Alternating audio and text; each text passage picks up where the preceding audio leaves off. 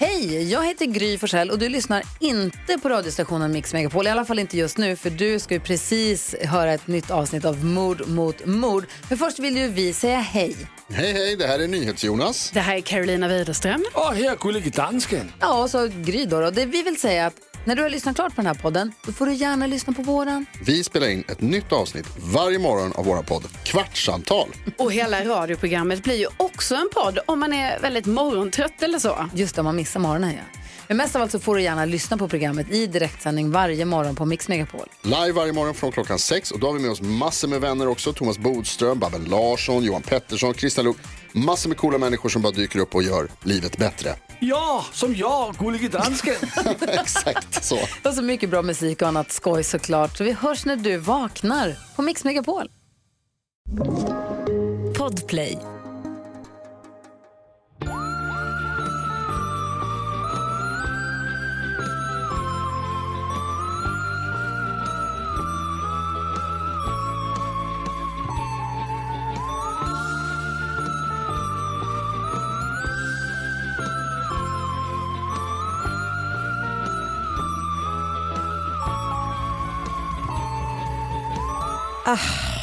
Så, nu är jag med. Välkommen Karin och välkommen alla lyssnare. Det här är Mord mot mord podcast. Eh, Ja. Med Karin Londré och Anna Sandell. Och Anna Sandell. Hur står det till Karin? Men det är bra. Jag har eh, ju eh, liksom blivit väldigt gravid bara. Ja, man brukar ju bli det på slutet. Och jag har känt mig så, eh, alltså det har liksom nästan förvånat mig typ. Ja. På något sätt. Hur tycker du att det märks nu då? Eh, ja, men typ sådär som, jag tror att det liksom är rimligt att det märks när man är gravid. Förstår du vad jag menar? Att man är så här pustig. Att jag typ då Mm. precis höll på att välta omkull mig själv och alla saker vi äger på en och samma gång typ. Eh, Mm. Att jag är typ jättetrött och typ har en stor mage. Alltså du vet, helt normala saker. Jag vet, men man blir chockad tycker jag ändå när det händer. Ja, Alltså, man, man, man fattar ju att det ska hända rent rationellt, men sen när man väl är där så typ är det typ man bara, vad fan vad är det som händer nu? Ja men verkligen så. Jag tror typ att jag har känt mig så himla liksom, förskonad från allt som har varit jobbigt med den här graviditeten. Att jag liksom, du vet, eh, nu nästan så här har, alltså, får typ lite dåligt samvete. Eller inte samvete är väl fel sak att säga, men, men, men det känns lite konstigt när jag klagar. Alltså det känns fortfarande som att Nej, här, alltså- jag har ingenting att klaga på. Vilket jag inte har Jag om man jämför med många andra, men du vet. Jag vet, men man måste... Så jag hade ju, precis som du, ganska okomplicerat. Och det, det, då blir det lilla jobbigt. Och det är helt okej. just För att det är mycket jobbigare än om du inte var gravid. Det garanterar jag dig. Jag tror du skulle säga det är mycket jobbigare än om man har haft det jobbigt hela tiden. Man bara, aj, aj, aj, aj, aj. det var inte det du Nej, menade. men, nej. Ehm, jag menade mer bara att eh, du, du, Att du, det är okej. har, du har det garanterat jobbigare nu än eh, vad du hade innan du blev gravid. Ja, det är faktiskt sant. Tack snälla. Mm. Sen är ju du och jag också för att man ska få ha ett gnäll. Sjunga, Absolut. sjunga en klagosång. Jag typ, du vet, och jag vet inte, vad- det var var väl tydligt då att jag och Oskar eh, inte känner varandra ordentligt. jag hoppades ju att jag skulle få en fotmassage när jag blev gravid och sånt där. Så jag skulle kunna få lägga upp mina trötta fötter i hans knä. Men eh, det, han, eh, han gillar ju inte ett gnäll. Eh, så det kunde jag ju bara glömma. Men vad fick, vad fick du för någon? Fick du ingen, annan- ingen massage? jag fick en massagekudde Just det, så han löste det. Han, löste, han googlade och läste det helt enkelt på sitt egna lilla sätt. så. Ah. Ja, och sen så gick jag på massage också. Eh, men jag fick ingen massage hemma vid. Förutom av Eh. massagekudden som du nu Precis. är ihop med. Typ. Men jag har faktiskt inte använt den sen jag blev gravid. Eller sen jag fick barn menar Nej, den är väl betingad. Så att, eh, gud, den kunde jag, den kunde jag ha gett till dig. Pavlovs massagekudde. Exakt.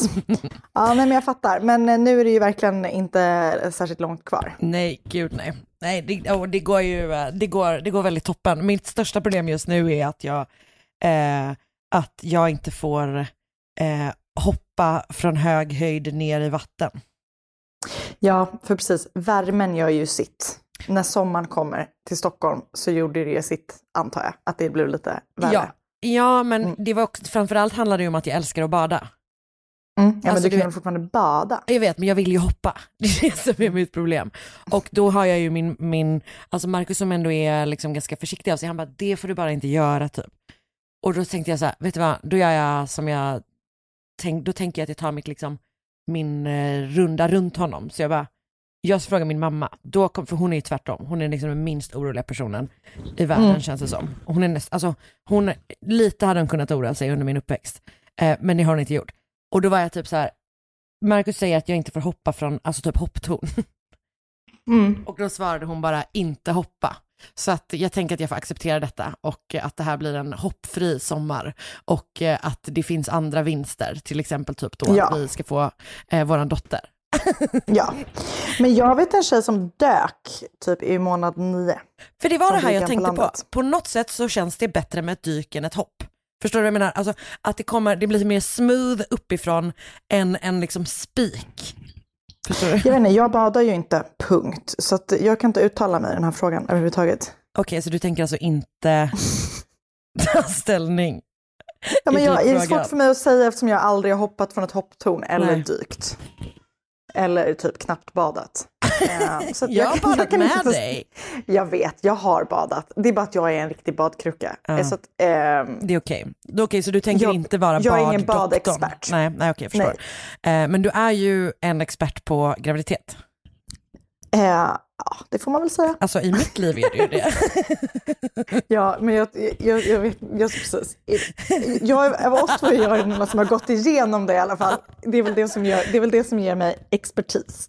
Och i mitt liv så slår det högt. Eh, precis. Jag, eh, jag, precis. När, det väl, när det väl börjar närma sig så, jag testade ju alla sådana där igångsättningsgrejer. Så att då kan ju, det var, och det var ju inget som funkade. Nej, att, eh, men jag kan ändå säga vad jag uppskattade mest sen när vi Ja, bra. närmar oss. Bra, eh, det, men det tar vi sen och off air. Mm. Jävlar vad det känns som en sån helvetes låda att öppna. Du vet att Ja, ens gud, ja. börja närma sig det, att folk bara kommer komma med såna jävla typ så löskokta Nej, ägg och vira runt benen situationen. Det finns ju en sån eh, förlossningsdrink som är med resinolja och det kändes bara skitläskigt. Men drack du det? Nej, är du tokig? Man, blir, man kan bli, kan ju bli typ lite, nu ska jag säga någonting som jag inte egentligen inte vill säga på den. Dålig i magen tror jag man kan bli. Det, det, var min skräck. Att Det var här, så få igång. Det var så, det var så ogrovt. Kommer Eh, någon triggvarning, triggvarning. Dålig i magen. nej, men min största skräck var så här, åka in till BB när jag var dålig i magen. Alltså, Ah. Jag kan typ inte tänka på något värre. Så att nej, jag vågade inte testa det. Men det du brukar säga är ju, du har ju ett annat sätt att säga det, för att du ber om ursäkt varje gång Krasslig du i säger kistan. risig i kistan. Ja, Vilket okej, var, det är lite, det tycker men jag är, är, krass, är krasslig i kistan bättre? men krasslig i kistan har jag aldrig ens hört. Alltså Nähä. krasslig är ju Men när du man är typ förkyld. risig i kistan? Jo, Man kan vara ris i i kistan. hela kroppen. Ris i kistan har jag väl hört, det låter ju typ som något som man säger typ är, alltså typ att Pumba skulle kunna säga det. Så tänker Jag tänker att det är sånt man säger på Gröna jägaren i Stockholm, på folk, eller Ja, men- på Götgatan. Det är typ samma sak. Nej, heter det Gröna jägaren? Eller det är pizzerian? Nej, ehm, Gröna jägaren väl? Gröna jägaren. Gröna riddaren är en pizzeria på, på där jag växte upp. Jag förstår. Men du, hur mår du? Mm. Tackar som frågar. Jättebra. Vad äter du på? Nu fångar du... du fångade mig i en tugga som du hörde. Ja, men Nej men jag mår jättebra. Um, jag är nyfiken på dina snacks. vattenmelon. Oh, alltså Anna, Jag är ju verkligen en vattenmelonstjej va? jag är ju inte det och ändå blir jag, alltså du kan verkligen välja ett Mm, snack. jag inspirerar. Mm. Ja. Precis. Eh, men det är så läskande. Du vet, det är lite, lite sött, väldigt vattnigt. Det är så jävla gott alltså. Men jag minns att du inte är det nu när du säger det. det, är förvån- det är, men det är många människor som tycker att det är en onödig frukt. Lite sunkig tycker vissa också. Ja, lite kvalmig tänker jag att den är. Precis. Eh, Men jag är så glad för din skull. jag. Ja, jag tycker att det är, ja, nej, toppenval ändå på något Ja, sätt. Mm. tack. Nej men eh, det är bra. Vi har, har ju precis eh, sålt vår lägenhet eh, som jag berättade för några avsnitt sedan. Så jag är lite uppe i någon slags Hemnet-dimma och eh, VR och fasar mig lite för det.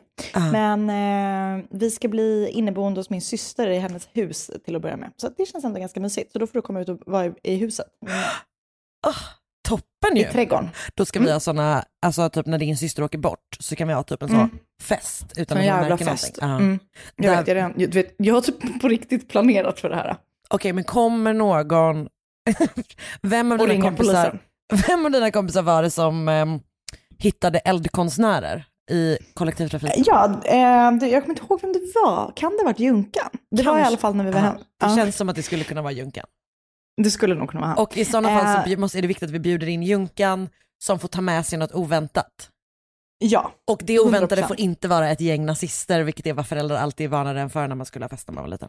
ja, alltså gud, när folk slog sönder, hände det här i Göteborg också? För jag är uppväxt i Stockholms innerstad. Och där var det ett vanligt fenomen när folk inte blev insläppta på portarna, eller på festerna, att de slog sönder porten. Alltså jag har ju inte, eh, alltså för det här var kanske typ så högstadiet. Ja, Jag är högstadiet, ju i- gymnasiet kanske också. Ja just det. Men jag är ju mycket mer villa, alltså längre, eh, mer förorts, villa förorts situationen.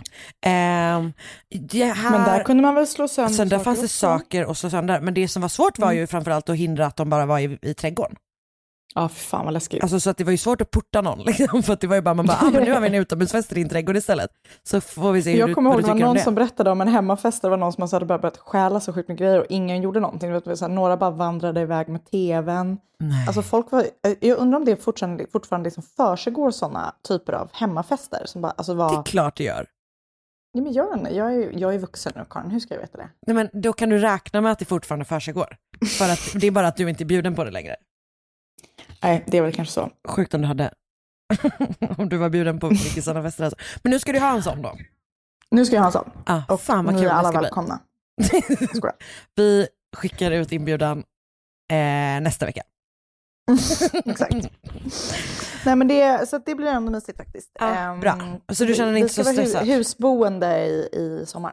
Ska Du kommer aldrig, jag tror att det kommer vara dåligt för dig.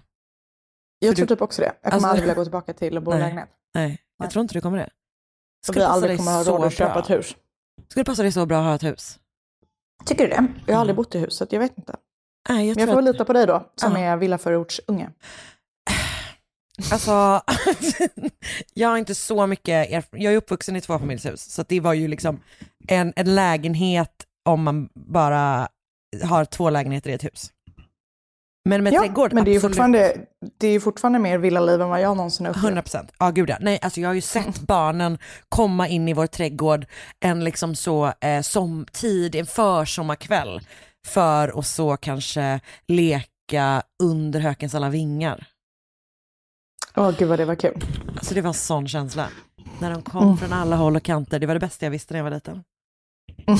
För jag var också så bra på allt springande. Det var inte jag. Men du, eh, mer true crime-relaterat. Har du hört eller lyssnat på någonting spännande? För jag behöver lite tips känner jag. Alltså, har jag det? Det var ju skitlänge, alltså du och jag har ju inte, har ju inte poddat på två veckor.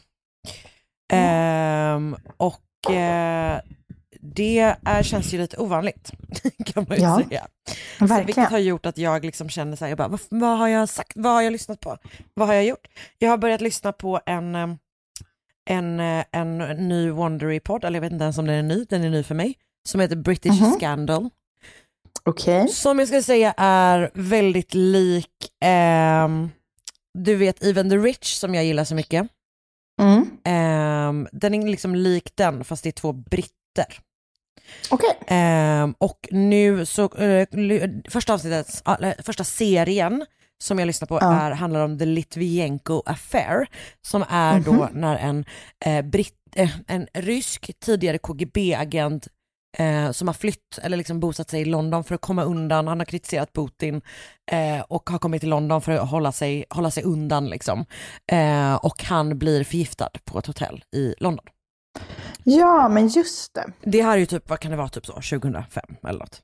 Mm. Ehm, mm. och, men så det är liksom en, en det är inte, det är inte, det är inte straight up true crime om du fattar vad jag menar. Fast det är ju Nej, också det. Ehm, men jag gillar ju en sån där serie väldigt mycket. Mm. Det behöver nice. ju det när man går in i en sån och inte behöver välja så mycket. Så att den lyssnar jag på. Kan jag. Nice.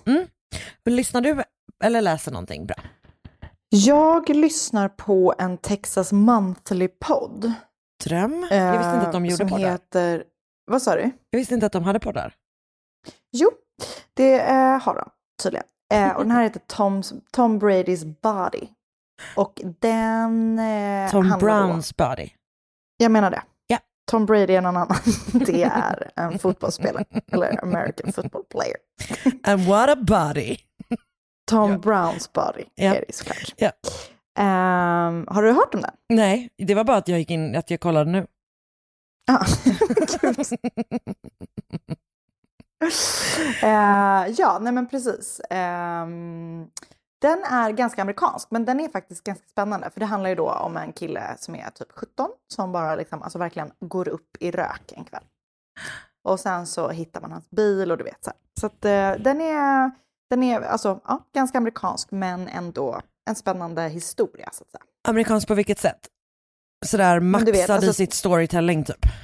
Ja, och du vet typ karaktärerna, alltså som är ju riktiga människor, eh, är eh, så riktigt amerikanska, du vet hur de pratar och så här. Och det är liksom, tänk dig Texas.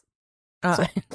Så att ibland blir man lite så här, ah, Ja, nu får ni lugna er. men, eh, ja. Mm. men den är ändå spännande tycker jag. Jag Ja. tycker den är bra, alltså den är, och det är ju liksom, ja, man får följa då ett fall under typ, det är åtta avsnitt eller något sånt. Jag har bara lyssnat på fem tror jag. Ja. Ah, den är nice. spännande. Kul ju. De gör känns som att Ja. de gör väldigt mycket bra typ långa format ju. Alltså i textform. Så det känns Mm. spännande. Jag ska genast börja prenumerera. Ja, det tycker jag. Tack för tips. Varsågod. Eh, kollat på något? Mm. Nej, typ inte faktiskt. Skönt. Jag har kanske en, eller jag har sett en, börjat kolla lite grann på en, en Netflix, eh, eller en, en dokumentärserie som finns på Netflix. Som heter Trial by Media. Ja, Det är den, ju en, den alltså har det är jag ju, sett lite av också. ja, det är ju ett, av, Mm. alltså ett fall per avsnitt. Första fallet Just det. handlar ju om det här, ehm, alltså det här Jenny Jones-mordet. Ja, som. Väl du har berättat om i podden tror jag. Mm, Det jag känns tror som det. du har gjort jag det i alla fall. inte. Ja. Ehm, jag- jag förknippade i alla fall med att du berättar den här historien för mig. Så det kanske har skett Men vänta, inom, är det inom inte podden du som har gjort det? Har jag gjort den? Nej. Nej, jag tror inte det. Det är bra, alltså Nej. förlåt, men att vi inte kan hålla isär vem, jag tycker det är en sak Nej. att vi inte kan komma ihåg om ett fall har gjorts. Men det är kul att jag tror att det är du som har gjort det och du tror att det är jag som har gjort det. Det känns som att vi Men bara det är för att vi är en och samma kropp. Det är verkligen, verkligen sant. Eller åtminstone en och samma hjärna. Två kroppar. Det var ju kul. Ja, okej. Det har du faktiskt rätt i. Det var ju kul igår när vi drog exakt samma skämt alltså, samtidigt. exakt samma skämt. Du hann lite före. Mm. Eh, så du är helt enkelt, vi har en hjärna Lite men du har snabbare. den lite snabbare delen. Eh, nej men det handlar helt enkelt om fall där typ som har fått så superstor medieuppmärksamhet liksom. Och Mm. eh, jag tycker att det var, alltså om man om man alltså sådär vill ha en, en, den typen av, av liksom dokumentärserie, ett fall per avsnitt, eh, typ en timme långa, vilket man ju verkligen vill ibland, eh, Mm. så tycker jag att det, fanns, det liksom var ganska intressanta fall där. Mm. Eh, Nice. Så det kan man ju kolla på om man vill det. Det tycker jag man ska. Bra. Eh, Ja, Mm. ska vi... Har du skrivit ett manus som vi inte har gjort för i podden eller? Åh nej, jag hoppas det. Jag hoppas verkligen också det. Vi har ju, För min fått, egen skull. vi ska ju, vi har ju fått en person som ska sätta ihop ett Ja, Excel-dokument. Helt otroligt snällt. Alltså det är typ det snällaste. Det, det, Mm. alltså, det kan verkligen bli en sån... Alla andra poddlyssnare, look and learn. det är så jävla typiskt dig att det är din vinkel på det. Vadå inte, jävla typiskt mig? Vad menar du med det? att inte också lade du precis till. Alltså att det inte är typ så här, gud vad, tack snälla, utan du är så här, hörni, resten av er, Ja, step up. det är klart. Det är klart. Du är så bra på att motivera. Mm. Men jag tror att det kommer bli, eh, det kan bli en eh, lugnande faktor i vårt liv. Hoppas Så jag. snällt. Ja, det var väldigt snällt. Okej, det var kanske, du, nu blev jag, fick jag ångest här för att du tycker att jag har för höga krav på människor. Men jag tycker att man kan, eh, jag tycker man kan inspireras av att go the extra mile för människor man tycker om. Det, det, vet du vad Anna, jag håller verkligen med om det. Och dessutom, Mm. någonting ska ni veta, att det är att Anna Sandell, she goes the extra mile. Ett poddtips från Podplay. I fallen jag aldrig glömmer djupdyker Hasse Aro i arbetet bakom några av Sveriges mest uppseendeväckande brottsutredningar. Går vi in med hemlig telefonavlyssning och, och då upplever vi att vi får en total förändring av hans beteende. Vad är det som händer nu? Vem är det som läcker? Och så säger han att jag är kriminell, jag har varit kriminell i hela mitt liv men att mörda ett barn, där går min gräns. Nya säsongen av Fallen jag aldrig glömmer på Podplay.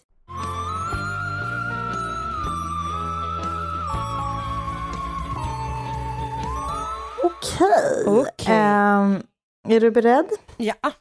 Så Kim Dunn föddes den 10 oktober 1974.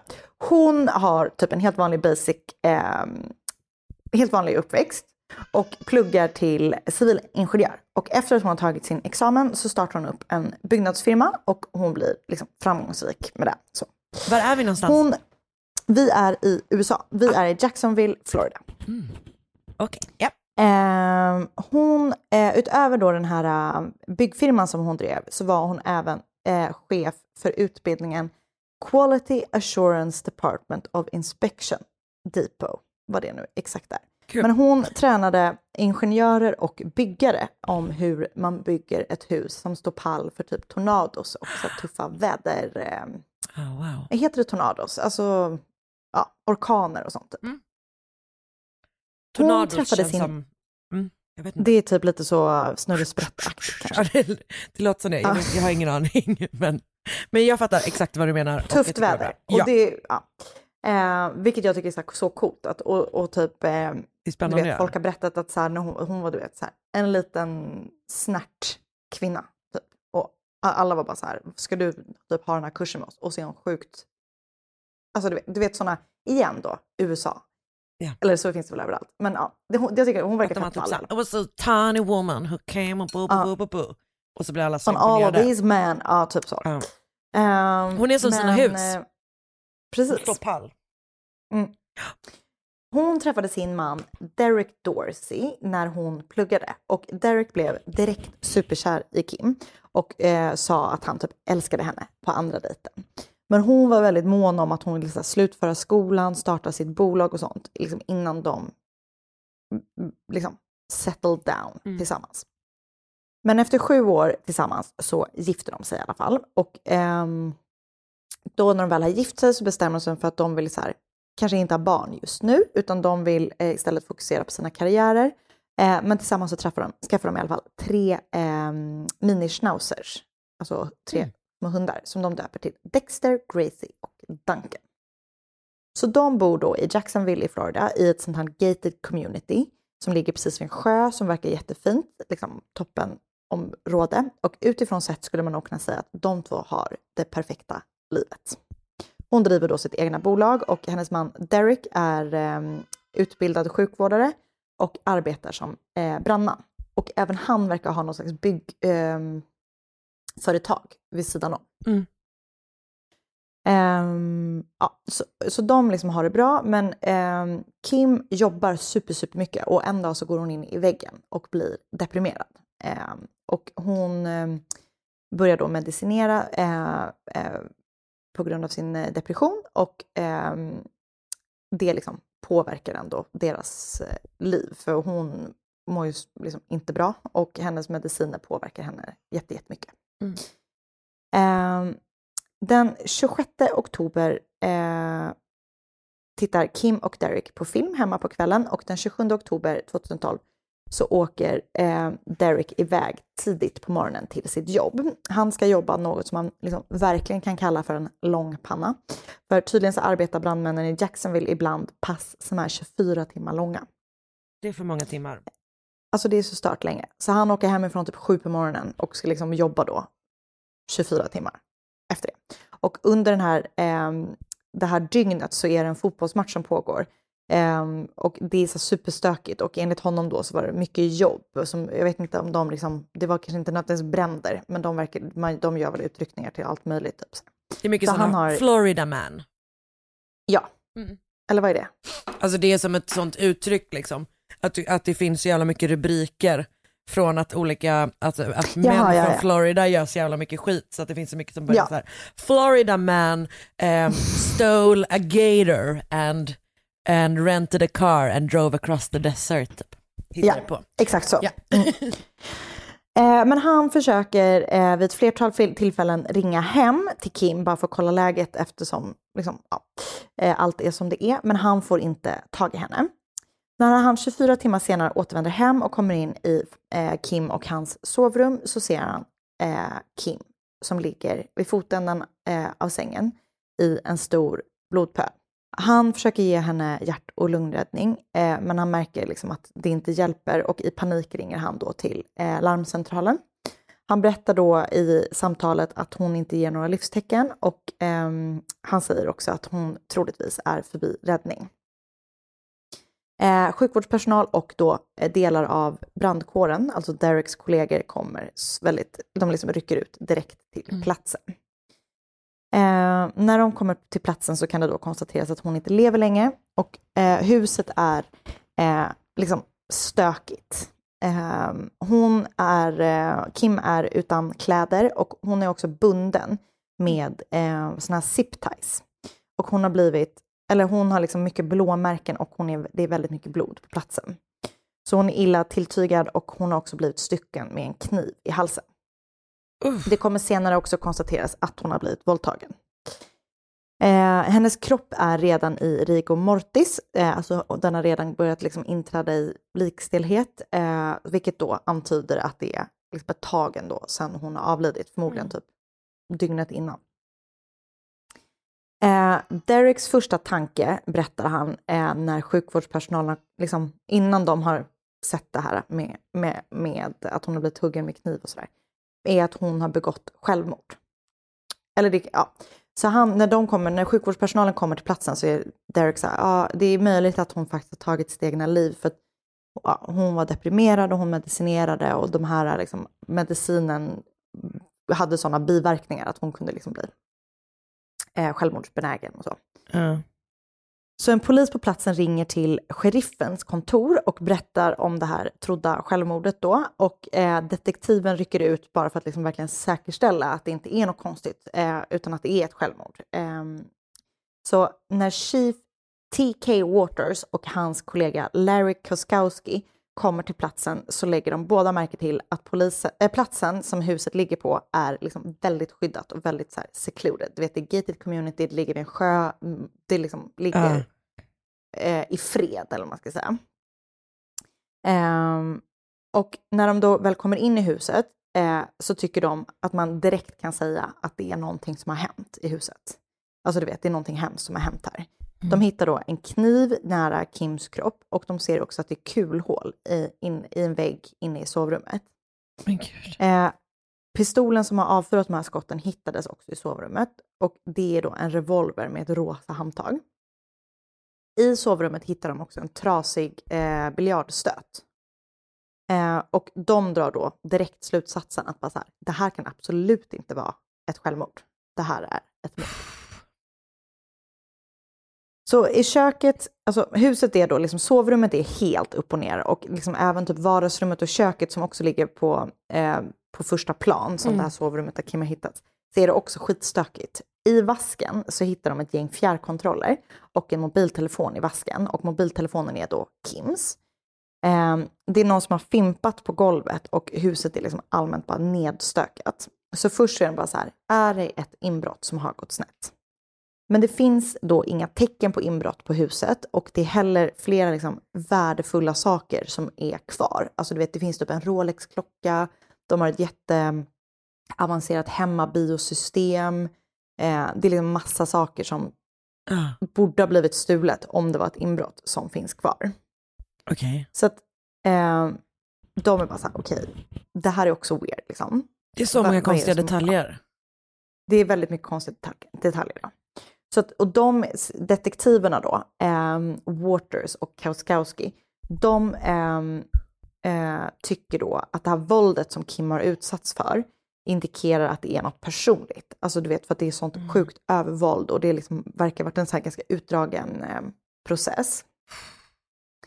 Ehm, och ja, så att de tycker då inte att det verkar som att någon har så brutit sig in för att göra ett inbrott och sen överrumplats och sen bara liksom i det vet, förbifarten typ mördat henne. Utan det är mer, de tycker liksom så här, okej det här verkar mer, mer, mer invecklat än så. Ah. De blir också misstänksamma till Dereks första samtal till larmcentralen. För de tycker då att det är skitkonstigt att Derek ens kunde ha trott att det här var ett självmord med tanke på att det såg, hur det såg ut när han kom hem. Eh, de reagerar också på att han, när han kom hem, täckte över Kims nakna kropp med ett täcke. Vilket de menar då att så här, någon som har Dereks jobb och som är van vid att vara liksom första Först på, sån plats, först på ja. plats, Mm. exakt. Att han borde förstå att han inte kan liksom, eh, röra till en eventuell brottsplats. Ehm, så att de tycker bara så här, och, och då, för att han antagligen är hennes man, att de bara så här, okej, Derek är, han är misstänkt. Mm. Så att han plockas ju då in eh, på förhör. Och i förhör med Derek så fortsätter han liksom driva den här tesen att hon har be- begått självmord. Han säger att hon tror att hon kanske kan ha skjutit sig och han påpekar då hennes depression och de här biverkningarna av den, just den här medicinen som hon tog då. Eh, vidare i förhöret eh, så kommer det fram att det är liksom inte så bra mellan dem som folk kanske runt omkring dem har kunnat tro. För han berättar då att han har en flickvän vid sidan om. Eh, vilket såklart gör polisen ännu mera misstänksamma mot honom. Mm. För en relation med en annan kvinna vet ju vi är ett, tyvärr ett väldigt liksom, vanligt motiv till mord. Eh, men han har ju alibi, Derek, för han har ju varit 24 timmar på brandstationen eller med sina kollegor.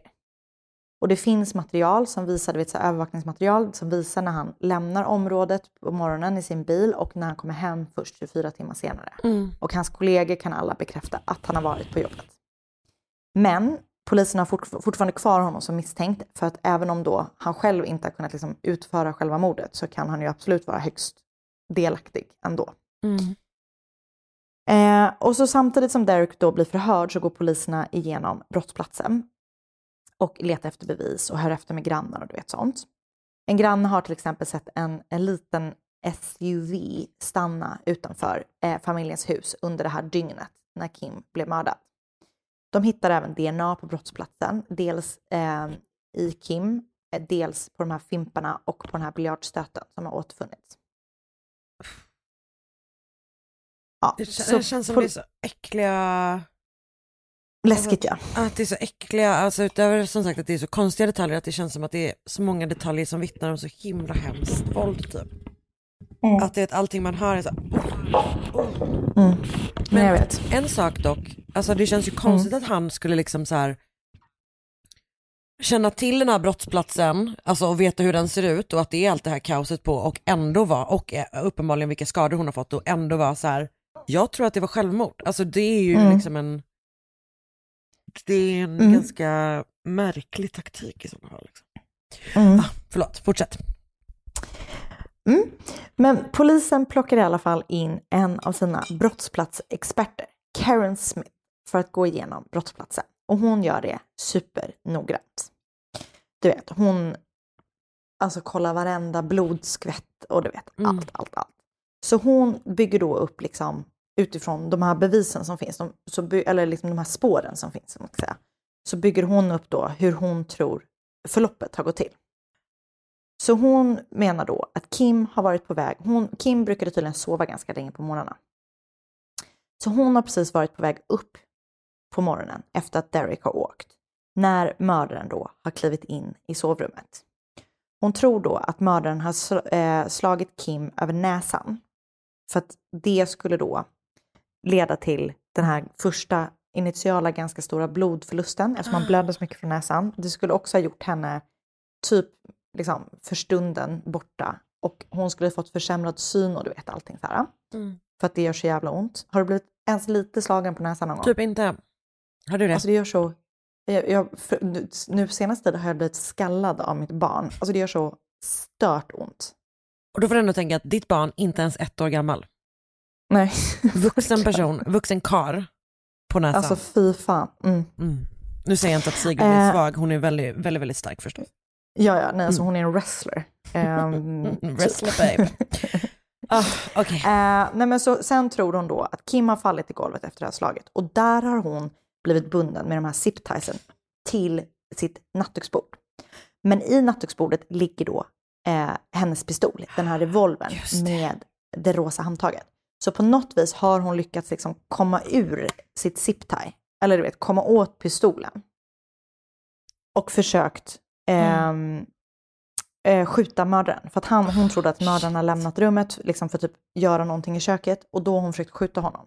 För det tyder liksom kulspåren på. Ah. Men missat. Fem skott har gått av, men hon har missat.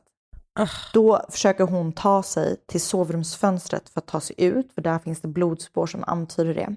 Men hon har tyvärr inte lyckats, utan mördaren har kommit tillbaka med den här biljardstöten, slagit henne och sen till slut mördat henne med en kniv. Väldigt hemskt. Men den här Karen Smith var så cool, så jag, så jag ville ändå ta med det. För hon var, det var hon jag skickade bild på till dig. ah, just det. den skickade- kvinnliga Ka- Karen Brennan. Aj, hon verkade ascool. Och eh, jag kan också typ så här, gud vad man uppskattar när de, när de liksom landar i den här typen av alltså, händelseförlopp. Att de är så här, Mm. så här måste det gå till, för nu har jag analyserat alla spåren. Och pop, pop, pop, Ja, hon har verkligen gjort det liksom noggrant. Ja. Alltså, Japp. ja. Men polisen fortsätter ändå med teorin att mördaren kände Kim och allt som, använd, för att allt som användes i mordet kom från huset. Vilket då skulle tyda på att mördaren känner till huset. Vilket då igen pekar mot Derek. Men i det här förhöret som han sitter i, Derek, så har han också pratat om två andra män som har eh, arbetat för Derek i den här bygg, eh, byggdelen som han driver. Och som också har bott hemma hos familjen Dorsey. Så den första som har bott och arbetat för dem, eh, bott hemma hos dem och arbetat för dem är en man vid namn Lance Kirkpatrick. Han är en för, för detta militär som fick lämna sin tjänstgöring när han testade positivt för ett drogtest.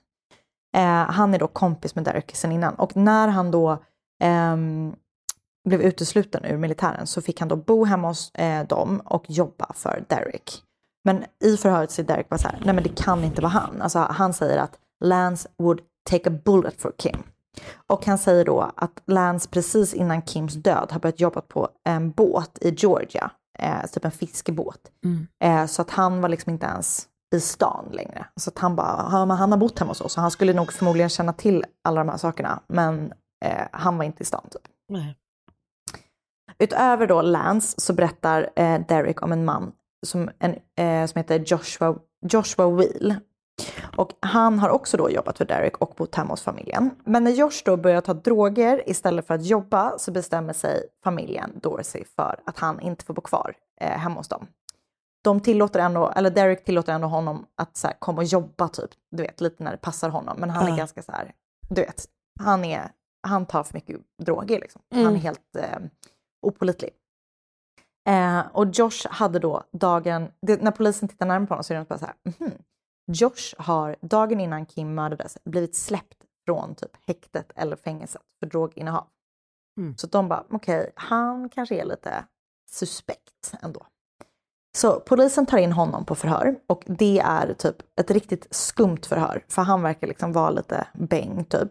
Och ehm, han typ är så här, tycker att Kim är typ världens snyggaste kvinna. Och är typ så här, polisen är typ så här, har du, haft, har du liksom haft en sexuell relation med honom? Man bara, nej men jag önskar att jag hade det. Och det, är- det, det är så här jätte, jättekonstigt. Men sen, och de säger ingenting om att hon, inte, att hon är, har blivit mördad förrän liksom på slutet. Och när de berättar det, så alltså han bryter ihop typ totalt. Okej. Ehm, så att han bara så här, jag har absolut ingenting med det här att göra. Liksom. Jag skulle aldrig, alltså du vet, så här, ja, jag skulle aldrig, aldrig, aldrig. Och han har också ett alibi. Okej. Så dagarna går och poliserna har då ingen misstänkt. Eh, och de har ju haft lite på gång och sen så dyker det upp en till som de bara, hmm, kan det här vara någon eh, som är misstänkt? För en man vid namn JR har precis installerat deras entertainmentsystem hemma. Och eh, poliserna tycker då att det är lite suspekt att han har varit där dagen innan Kim mördades. Och sen hittades du vet alla kontroller i vasken. För han har ju så jobbat med de här kontrollerna. Det är lite långsökt. Ja. Eh, lite långsökt. Eh, men det är också, det är också konstigt, som också att så här, det här är ett jätteavancerat hemma. Du vet, tänk 2012, då, då det känns som att man hade många kontroller då. Ah, fy fan, hata. Ja, eh, så att Derek är typ bara så här, Kim kallade det här för NASA, för det var så avancerat eh, system. Och eh, när Derek kommer hem efter att han har liksom blivit släppt från sitt förhör och slagit på tvn så är det porr. Alltså vet någon sån här konstig porrmeny. Så att den som har mördat Kim har alltså Kollat på porr. Ja. Och då vetat hur det här superavancerade systemet har Mm. fungerat. Ehm, så att eh, ja. Hmm. så den här JR blir i alla fall inplockad på förhör. Och, eh, men han har också alibi. Och han är med bara så här, jag tycker att ni ska kolla lite närmare på Derek. För att det verkar inte som att de har, eh, du vet, världens bästa relation med varandra. Men polisen tar i alla fall JRs fingeravtryck och hans DNA och han avskrivs ganska snart för det är då ingen match med någonting. Ehm, men så händer något som för polisen framåt. För TK och Larry, alltså Waters och Kau- Kauskowski, de kommer över en polisrapport om en stulen bil från området där Kim och Derek bodde. Och namnet på den misstänkte biltjuven är ingen mindre än Lance Kirkpatrick. Och det får ju polisen att haja till va? För det här är alltså typ precis i samband med att Kim har mördats som han åkt fast för den här biltjuven, eller bilstölden. För det betyder ju då att Lance inte alls var i Georgia den dagen Kim blev mördad och därmed hade möjlighet att mörda henne. Så polisen sätter igång för att hitta Lance och eh, när de letar efter honom så stöter de först på hans vän Brian, även kallad Money. Och även Money har då problem med droger och han langar mycket knark och det är därför han kallas för Money, för att han har tydligen väldigt mycket av den varan. Money. Money. Um, han berättar då att han har varit med Lance och att Lance har berättat att han har dödat en person. Han berättar detaljer som att, uh, att han har tagit sig in i sin chefs hus och att han har blivit överraskad av frun och att hon då har tagit upp sin telefon för att ringa efter någon och att då hade saker spårat ut. Brian berättar då att han inte har trott på Lance utan han tyckte att det lät som en helt osannolik historia. Men polisen inser ju att den storyn som Brian berättade stämmer överens med mycket som faktiskt har hänt i huset. Eh, så polisen är så här, antingen är det Brian som är liksom den skyldiga eller så har Lance faktiskt berättat alla de här sakerna för Brian. Så med hjälp av Brian så hittar poliserna till slut i alla fall Lance. Och eh, i förhöret så berättar han att han har varit hemma hos familjen Dorothy den dagen för att träffa Derek. Han berättar att han har knackat på men att ingen har svarat och att han då eh, kollade efter extra nyckeln som brukade ligga utanför huset men att den inte var där så att han har bara åkt därifrån. Men det går polisen inte på så att han grips då för inbrottet i huset, eh, sexuella övergrepp och mordet på Kim. Mm. Men Lance säger ju att han är oskyldig. Men det dröjer två år tills han ställs inför rätta. Mm. Och eh, åklagarnas liksom, berättelse är då att eh, han har åkt dit för att göra inbrott i familjen Dorseys hus, antagligen för att betala av en drogskuld, är deras liksom, teori. Och när Kim då kommer på honom så har han fått panik och eh, mördat henne.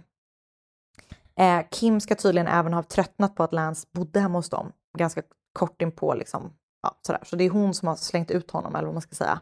Så åklagarna menade då också att det skulle kunna vara en bidragande faktor till att så här, han var så jävla arg på henne, typ för att han hade liksom, ja.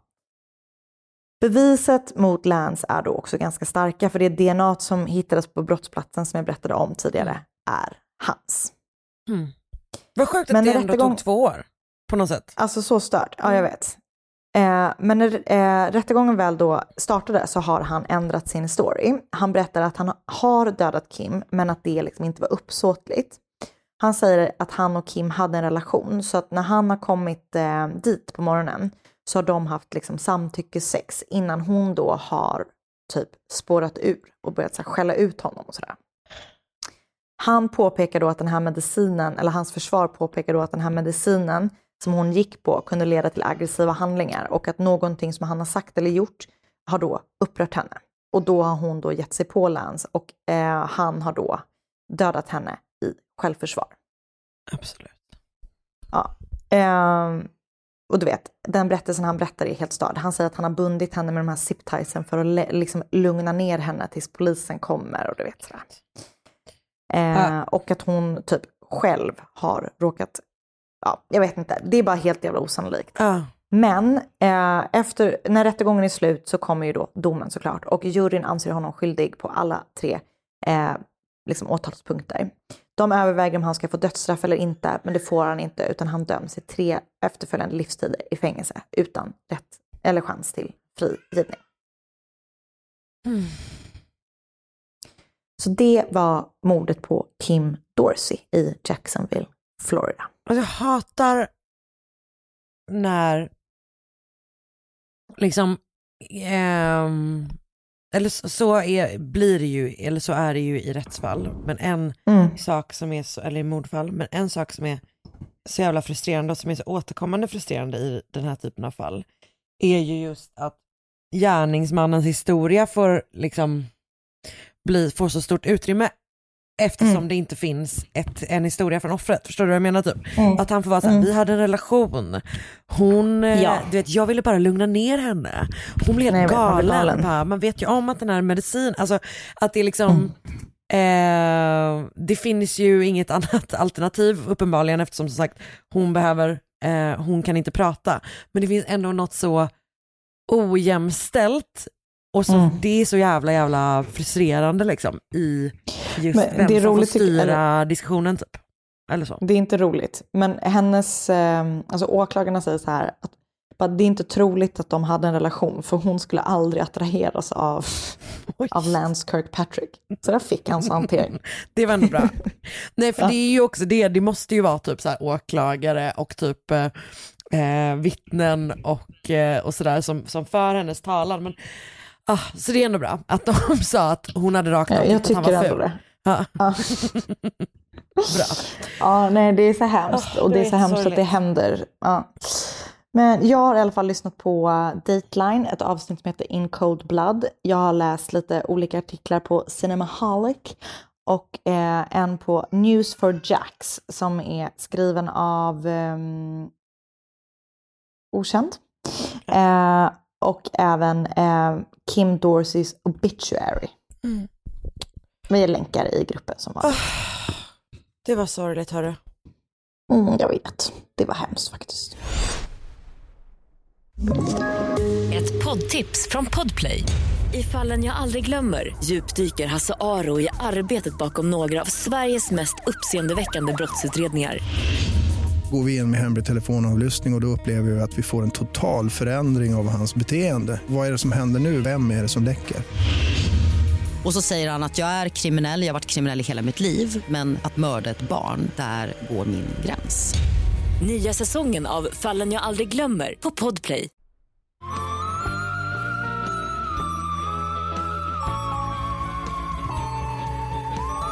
Nu tar jag vidare den sorgliga facklan. Det tycker jag du är rätt. Det är ändå det vi håller på med i den här podden. Okej. Mm. Eh, Stavros Kristoffi föddes runt 1920 och växte upp under ganska tuffande, för, tuffande, under ganska Tuff, tuff, tuff, tuffa, tuff, tuff, tuff. tuffa förhållanden upp tillsammans med sin ensamstående mamma Styllo på den cypriotiska landsbygden. Ooh. Mm, visst vet du, Cypern. Eh, innan han som vuxen flyttade till huvudstaden Nicosia. Och där jobbar han som servi- servitör på en restaurang och så börjar han typ spara ihop pengar för att kunna flytta från Cypern. Och 1941 så lämnar han då för London, vilket jag är ehm, en fascinerande eh, tidpunkt att flytta Mm. till London, alltså 1941. Mitt Ja, under brinnande verkligen. krig typ. Ehm, jag antar, Cypern har väl i och för sig typ så militärbaser och sådär. Ja, Ehm, det har de ju. För det har vi ju, det har jag pratat om i ett annat fall. Brittiska Just det. militärbaser, så de kanske, de är säkert eh, förstås också utsatta för kriget, men det känns som att London ju verkligen är så här, ja, dit hade man inte bara rasat dit. Nej, exakt, exakt så. Ehm, men han flyttar i alla fall dit och där börjar han jobba inom restaurangbranschen. Och jag vet inte om det, alltså om han gör det här direkt eller om det kommer senare, men han kommer i alla fall börja jobba på hypade West End-klubben Café de Paris. Ooh. Känd från såsen säkert. jag har ingen aning. Eh, nej, men däremot så är det alltså en klubb som i just 1941 i mars bombades under en flygrädd och 34 personer dog där inne. Oj. 80 skadades. Så att jag tror att han kanske hamnar där lite senare, för att den klubben typ stängs och öppnas först senare, hur som helst. Eh, han är liksom servitör och jobbar inom restaurangbranschen. Och i London så träffar Stavros sin framtida fru. Ehm, och jag tror att det här också är efter kriget, för han blir kär i en tyska.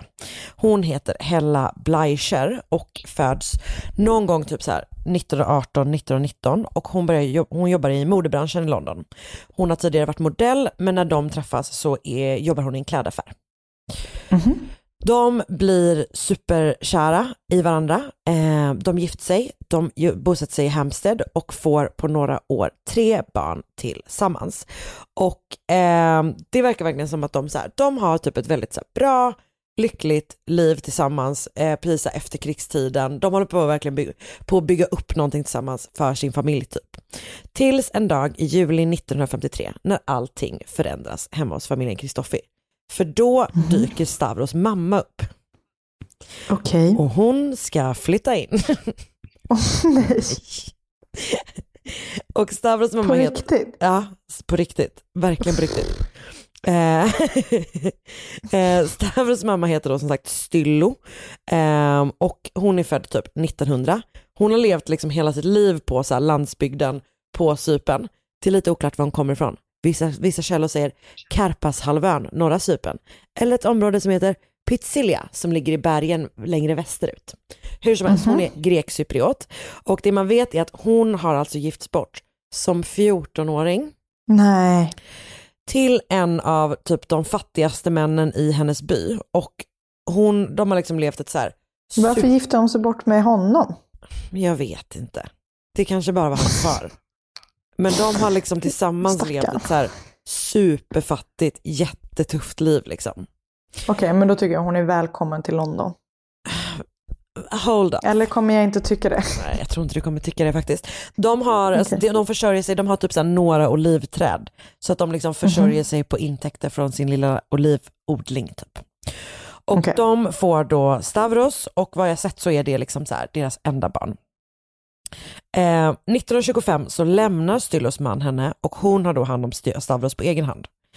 Ehm, och eh, sen som sagt, jag vet, inte vad, eller jag vet inte vad som händer när han flyttar hemifrån till eh, huvudstaden, sen till London. Jag vet ingenting om hennes liv efter det förrän hon dyker upp i London. Okej. Då har hon och Stavros inte setts på 12 år. Jäklar. Men, ja, men de liksom så här, hon kommer dit, jag tror att de, hon, jag tror inte att hon har åkt dit helt på eget bevåg. Jag tror att han visste om att hon skulle komma. Det är ju rimligt att tänka. Men, men och de liksom så här, välkomnar henne med öppna armar. Stavros, Hella och de här tre barnen och det är så här, självklart att du ska bo Mm. här med oss. Men fattade du den alltså kulturchocken för henne? Att hon kommer från typ så verkligen superfattiga grekcypriotiska landsbygdsförhållanden till eh, mitten av 50-talets London typ. Mm. Alltså paniken då. Eh, Det måste vara en riktig chock. Och jag tror att hon kanske typ inte har lämnat Cypern innan liksom den här, den här resan. Nej. Ehm, och eh, det blir en sån jävla jävla krock mellan Hella och Styllo. Mhm. Och de har då, hör och häpna, lite olika bild av hur eh, Hellas och Stavros barn ska uppfostras. Mm. Hur eh, deras liksom, liv ska levas och hur en familj ska ha det. Och jag tänker att typ Hella nog ändå är så här, hon är nog ändå ganska typ modern, eh, även för den här tiden. Att så här, som sagt, hon typ har ett, ett jobb och hon, det verkar som att hon fortsätter jobba även efter att barn har kommit och sådär. Eh, och eh, Styllo är då superorolig orolig för hur Hella uppfostrar de här tre barnen. Framför allt så är hon då väldigt tveksam till att de uppfostras engelskt, liksom, vilket de ju då gör eftersom de eh, bor i London typ och inte eh, uppfostras grekcypriotiskt så som hon typ kanske Mm. har, har sett barn uppfostras typ. Eh, hon har nog helt enkelt så här, he- jättesvårt att relatera till att hennes barnbarn är typ helt vanliga brittiska ungar typ. Eh, så att det blir kaos i det här huset. Mm. Och Styllo är, alltså hon, hon har inga problem med att uttala en åsikt. Så kan man säga. En konservativ åsikt. Det Problemet låter är som en person jag känner. Vem då? Är det jag? Min mormor. Gud, jag bara tänker om det är jag.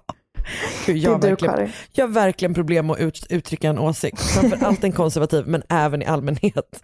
Nej. Nej, eller? Nej, men det som också gör det hela ännu mer komplicerat är ju då att Styllo typ inte, alltså de har ju, hon, han, hon och Hella pratar ju inte samma språk. Alltså Hella Nej. pratar ju tyska och engelska och Mm. Styllo pratar inte det. Så jag, som jag förstår det, alltså så som, så som jag läser det, så är det bara att Styllo liksom följer efter Hella runt i sitt eget hem och skäller på henne på typ grekiska. Ehm, och eh, Hella inte fattar vad hon säger. Typ så. Nej. Gud vad hemskt. Ehm, nu ska vi se. Ja, och typ Stavros verkar ju, han verkar verkligen vara på sin frus sida. Det är inte det typ att han är, du vet så här, att han försöker liksom vara båda till lags. Det är han säkert till en början, men, men han är liksom, han är också, han tar typ ansvar för sina barn och sådär liksom. Men all ilska riktas då förstås på eh, Hella och ehm, men den här situationen blir liksom bara värre och värre och värre. Och efter ett års tid, alltså det är så lång tid, Mm. då har både Stavros och Hella fått nog. Alltså nu är det liksom dags för Styllo att flytta ut. För den här situationen Ja. är hemsk. Och det är då i juli 1954 när Hella och Stavros bestämmer att Hella ska ta med sig barnen och hälsa på hennes släktingar i Tyskland. Och medan hon är borta så ska Stavros prata med sin mamma om att flytta ut. Och jag vet inte om tanken är att hon ska flytta tillbaka till Cypern eller om de ska lösa ett annat boende till henne i London. Jag vet inte vad de har kommit fram till där liksom. Nej. Men, men Styllo ska i alla fall inte längre bo i huset när Hella och barnen kommer tillbaka. Okej, spännande. Eh, Så de har liksom bestämt den här planen, eh, men, men det är liksom en litet tag kvar innan de ska åka typ. Och Styllo är fort, fortsatt liksom en vidrig, vidrig inneboende. Eh, och det verkar som att hon kanske typ har fått nys om vad som är på gång. Vilket gör att hon ser situationen som liksom allt mer akut. Sådär. Så kvällen den 28 juli så har Stavros gått till sitt restaurangjobb och alla tre barn sover. Så St- St- Styllo och Hella är liksom de enda som är vakna i huset och det verkar som att Styllo kanske har, ja men som sagt, hon har fått reda på någonting om deras plan och hon tänker liksom inte acceptera den. Hon har en egen plan. Hon ska mörda Mhm. Hella och uppfostra barnen på egen hand. Okej.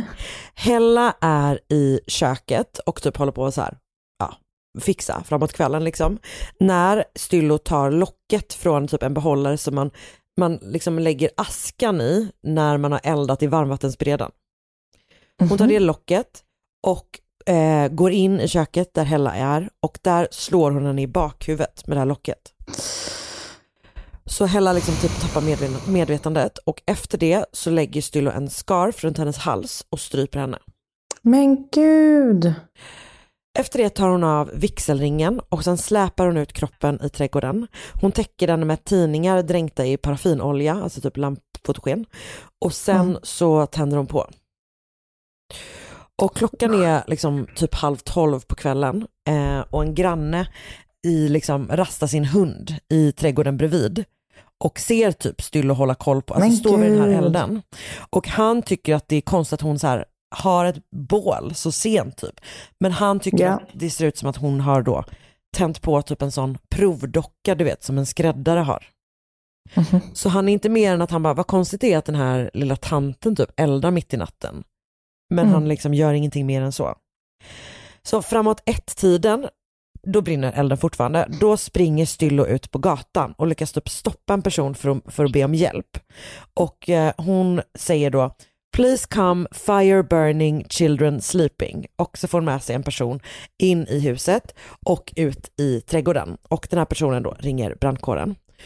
Och när de hittar Hellas kropp bland så här, den här bråten som har brunnit så kontaktar de polisen. Och polisen typ konstaterar att så här, hon har då röda märken runt halsen. Så de förstår att liksom, hon har eh, hon har inte dött av elden helt enkelt utan hon har blivit utsatt för någonting även tidigare. Typ. Men vad då tänkte hon liksom låtsas att eh, hon typ hade trillat in i en eld eller vadå? Alltså hon säger, för alltså man mis, de misstänker ju Styllo direkt och eh, de misstänker henne ännu mer när de hittar Hellas vigselring i hennes rum. Bara, smooth. Ehm, nej, hon säger så här. Jag har gått och lagt mig och sovit. Och sen har jag vaknat av två mansröster från nedervåningen. Och då har jag typ gått ut och så spanat ner på, eh, liksom spanat ner för trappan. Och då har hon ehm, sett typ en man som så går ut i trädgården. Hon har knackat på på eh, Hellas sovrumsdörr men inte fått något svar. Och när hon har tittat ut i trädgården så har hon då sett en kropp brinna. Och försökt liksom få stopp på elden så det är då hon har sprungit ut på gatan. Ehm, och Okej. försökt få liksom hjälp typ. Så att hon, henne, det hon säger är helt enkelt att så här, jag har inte haft någonting med det här att göra. Jag har gått, legat och sovit och sen så har då ehm, några främlingar gjort det här mot henne. Men Vilken dålig historia. Också det finns ett vittne från typ Mm. en timme tidigare. Eh, så polisen tror inte på henne utan hon grips då för mordet på sin svärdotter samma dag. Och eh, mycket av de här diskussionerna liksom inför och under den här rättegången kommer att handla om huruvida hon är frisk nog att anses tillräknelig och ansvarig för sina egna handlingar. Och både hennes försvarare och typ ehm, alltså hennes son försöker få henne att åberopa psykisk sjukdom som försvar. Men hon vägrar. Hon bara, jag är inte galen typ, jag vägrar anses vara galen typ. Eh, och hon utreds av olika läkare och psykologer inför den här rättegången. Och en kommer fram till, det här är liksom hans slutsats. Hon har under tiden för mordet lidit av en störning som gjort att hon blivit övertygad om att hennes barnbarn inte uppfostras, uppfostras korrekt och att bråken med Hella kommer se till att hon inte längre får ha kontakt med dem. Man bara, är det en störning eller är det bara en korrekt analys av situationen? typ? Verkligen. Det är bara exakt en sammanfattning av hela mitt manus hittills. På en mening. Men det, men det som liksom alla så här, experter ändå är överens om är att hon bör anses tillräknelig. Alltså hon har inte lidit av någon, Nej. någon liksom psykisk sjukdom som var så pass allvarlig att hon inte ska anses tillräknelig och inte kan ställas för detta. Så att i oktober 1954 så inleds rättegången mot henne i Old Bailey i London. Mhm. Och under utredningen så kommer ny information om Styllos bakgrund upp. För det visar sig att Mhm. det här är inte första gången hon åtalas för ett mord. Jaså? Och offret i det fallet var också en kvinna som Styllo hade en relation till via en man i sitt liv. Jaså? Hon har stått åtalad för att ha mördat sin svärmor. Nej. Eh, som sagt då så blev hon ju bortgift redan som 14-åring med Stavros pappa. Hade ingen bra relation med sin egen svärmor. Hade en jättedålig relation med henne helt enkelt. Eh, och det här, hon var uppenbarligen ett barn när den här kvinnan blev hennes svärmor. Men hur som helst, 1925 när Styllo var 25 år gammal typ, så tog hon och två andra kvinnor eh, det påstås vid något tillfälle att det är någon släkting och att en är en granne typ. Det är lite oklart. Men det är hon och två andra kvinnor i alla fall. De tar sig in i svärmorens hus. Mhm. Och eh, sen ska Styllo ha mördat henne genom att, alltså det här är grovt, Okej. eh, trycka ner en brinnande fackla i hennes hals.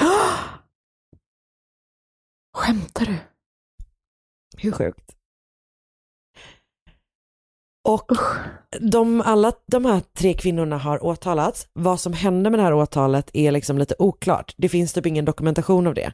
Men man vet att hon har liksom stått inför rätta och det här är vad hon har anklagats för. Och det verkar som Men att de här gud. kvinnorna typ har täckt för varandra, liksom att de varit så bara, nej men du vet, jag gjorde inte det, jag gjorde det här. Och alltså att de har hållit på liksom och Ja. skiffla runt skulden typ. Så att de, det verkar som att de har friats. Och det är efter det här Jäklar. som Stavros pappa lämnade Styllo för att hon då skulle ha mördat hans mamma. Eh, ja, det kan man ju kan ändå man köpa förstå. på något vis. Det är en av de rimligare eh, grunderna för skilsmässa vi har hört om i den här podden ändå. Alltså verkligen. och det finns då te- teorier om att det är faktum, alltså att hon kom undan med det gjorde att hon hade lättare att tro att hon skulle komma undan med mordet på Hella också. Ja, men Alltså så är det bara, ju. Ja, att hon bara, men det gick en gång typ och det var liksom ganska unlikely då med typ. Ehm, Mm. Och hon har då hela tiden stått fast vid här, sin oskuld. Alltså hon har stått fast vid den här historien om två män som har kommit in och, eh, och liksom begått det här mordet. Liksom. Ehm, Mm. Men hon kommer att dömas. Och man har ju då bland annat vittnesmålet från den här grannen som har sett henne elda en skyltdocka, men också blod och paraffinolja på hennes kläder. Och eh, efter några veckors rättegång så kommer en jury bestående av tio män och två kvinnor fram till att Stylo Kristoffi är då skyldig och hon döms till döden med hängning. Uh, Det här är så 1954. Och Shit. de hänger folk i England. Alltså det känns helt, det känns väldigt eh, medieval. ja verkligen. Ska de inte liksom bränna henne på bål när de ändå håller på? Ehm, ja, hon försöker överklaga, det avslås. Den 15 december 1954 så hängs hon då på Holloway Prison. Och hon hade efterfrågat att man skulle hänga upp ett grekiskt, grekisk ortodoxt kors i lokalen där hon skulle avrättas så att det skulle vara typ det sista hon såg i livet. Och det gjorde man också och det korset, korset sitter kvar fram till 1967. Ehm, och mordet på Hella får väldigt lite medieuppmärksamhet. Vilket känns konstigt. Ehm, Både i brittisk och i cypriotisk press. Och det finns typ teori, teorier om det att, alltså att Styllo inte ansågs liksom tillräckligt intressant. Alltså hon var typ så här medelålders. Hon var typ... Hon var ju eh, superintressant. Ja men det, du vet, tydligen så är det något, det finns ett annat mord, eller fall precis vid den här tiden där typ um, gärningskvinnan var typ så här superglamorös, typ lite sån nattklubbsperson typ som fick jättemycket uppmärksamhet. Medan Okej, det här var typ så här, var hon kanske inte. Nej, nej men att hon ändå var så här, hon var typ medelålders, hon var utländsk, hon typ var oglamorös. Så att de liksom är så här, det, det, var det skrevs jättelite om det. Gud vad det. sjukt. Man bara, det är liksom en tant som har mördat sin svärdotter. Ja, Hur kan verkligen. det inte, och framförallt då när han kom på att hon också verkar ha mördat sin, sin svärmor. Ja. Jaha. Ja, hur som helst. Hon begravs inne på fängelset, vilket var liksom standard då, innan man 1971 eh, flyttade kvarlevorna av fyra av de fem kvinnor som avrättades på Holloway till en gemensam anonym grav på Brookwood Cemetery i Surrey. Och först 1993 så får den graven en gravsten och där står Christo- Skri- Kri- Kristoffis namn på liksom sidan av stenen tillsammans med Amelia Sach och Annie Walt Walters. De är kända som The Finchley Baby Farmers. Ja. Och den fjärde kroppen tillhörde Edith Thompson eh, och hon har sedan, alltså hennes kropp har sedan, ligger 2018 i flytt, den är flyttad till en familjegrav istället. Men trots det så har Edith, som 1922 mördade sin man tillsammans med sin älskare, liksom störst utrymme på, grav, alltså på, på gravstenen. Så hon har, men om du tänker dig liksom det vanliga utrymmet på en gravsten, alltså fram liksom. Eh, Där står hennes namn, de andra namnen står på sidan typ. Och under hennes namn står inskriptionen Sleep on beloved, her death was a legal formality. Okej. Är, det Ja. har något. Jag vet inte vad, Ja. men det har någonting. Eh, Något är det. Stilla Kristoffer har typ en förkämpe i livet i form av sitt barnbarn, Stavros son Toby. Och han är övertygad om att hans farmor dom var fel. Hans farmors dom var fel. Delvis till följd av språkförbistring, förbistringar, fan. Det är det som händer. Det ni hör är liksom en, en total ko- kollaps av en person. Du har fått, du har fått sån där, eh, du har fått akut afasi. Verkligen. Delvis till följd av språkförbistringar och inte minst på grund av att hans pappa of, ganska ofta var hennes tolk. Alltså så att hennes son fick gå in och tolka när hans mamma berättade om mordet på hans fru. Ehm, men man tror också typ att det kan, alltså, eller hans teori, Tobis teori är, är att, att det kan liksom ha påverkat alltså, kulturella skillnader och inte minst typ förstås den så här, rasism som fanns mot typ en icke-utbildad, icke-engelskspråkig Ja. fattig kvinna från Cypern. Han menar att hon inte var frisk nog att ställas inför rätta och på senare tid så har också en domare sett över fallet och kommit fram till att den inte bör rivas upp. Men Okej. jag tror typ att deras åsikt var så här, nej hon borde inte avrättats, eh, men domen är korrekt liksom. Eh, och jag tänker att det typ är i allmänhet så här, vi borde inte avrättat folk. Eller förstår du vad jag menar? De har Nej, inte dödsfall nej, längre, nej, precis. eller dödsstraff i England. Nej. Hur som helst, eh, jag har läst ett gäng artiklar såsom middle-aged, unattractive and foreign. The Cypriot murderess. The Cypriot stört. murderess av Jean Christo på cyprusmail.com. Stylo Pantopio Pantopio Christofi a Greek Cypriot tragedy på capitalpunishment.uk.org. British judge wrote rules on Stillos conviction av News Katimereni, vad fan. News katimerini.com.co in cyprusfilenews.com the story of Stillo Christopher the penult det går inte the penultimate woman to be executed in the UK och även Wikipedia Bravo! Heja! Åh gud, det var verkligen en Det var väldigt spännande. Visst är det, visst, visst, eh, visst hade det någonting. Alltså, det är Verkligen. just det här, eh, alltså det är ju inte så lätt. Svärrelationer alla gånger. Du, det är det verkligen inte. Men kanske inte så svårt. Nej, inte, det är verkligen inte så svårt heller alla gånger. Eh, inte så här svårt i alla fall. Men... ehm, Tack för det Karin. Tack för det ska du ha, eller så. Tack för det som har lyssnat. Vi, eh, vi, vi, precis, vi hörs ju om en vecka igen va? Ja, gud ja, det gör vi verkligen. Så länge kan man önska fall. Att Sandell Anna, att Karin Londre på Instagram. Man kan gå med i vår Facebookgrupp, Mord och mord.com. Och så kan man mejla mordmotmordet.gmail.com eh, eh, berättelser som eh, spännande saker som vi kan ta upp i våra sommaravsnitt. Just det, exakt. Ska jag kanske kolla direkt när vi spelar in dem så att man, vi kan liksom berätta en god deadline. En sekund ska jag kolla Mm. Kan det här. vara 4 juli? Det är den 4 juli, så skicka eh, era stories till oss på eh, innan den 4 juli. Låter Ja. vara riktigt bra. Verkligen. Okej, hej då. Okej, hej då! Ett poddtips från Podplay.